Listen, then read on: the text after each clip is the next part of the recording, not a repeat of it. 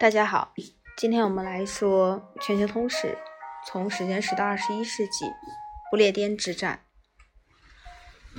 敦刻尔克撤退和法国沦陷之后，希特勒想当然地认为英国会明白道理并屈服，但是他没能考虑到英国人民和他们的新首相温斯顿·丘吉尔。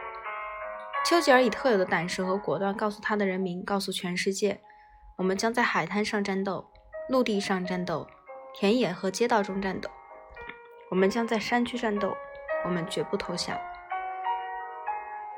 希特勒正犹豫不决，拿不准下一步如何行动。法国出人意料迅速沦陷，使他大为震惊。最初，他试图同英国人达成协议，当这个提议被置之不理时，调动他的空军，确信只需通过空袭便能征服英国，无需涉险渡海。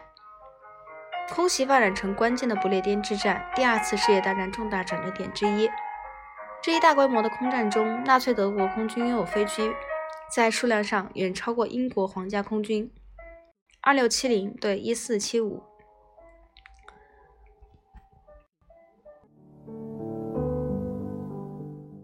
但是，皇家空军的喷火式战斗机和飓风式战斗驱逐机在性能上更为先进。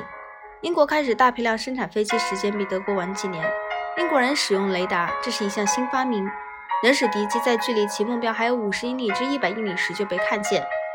拥有了这些优势，英国和英国自治领的几千名战斗机飞行员，会同零星波兰、捷克斯洛伐克、法国和比利时飞行员，成功击退了纳粹德国空军，从而使希特勒进攻英国的机会彻底落空。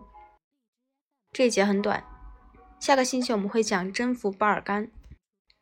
这里是柯小黑，我们下次见。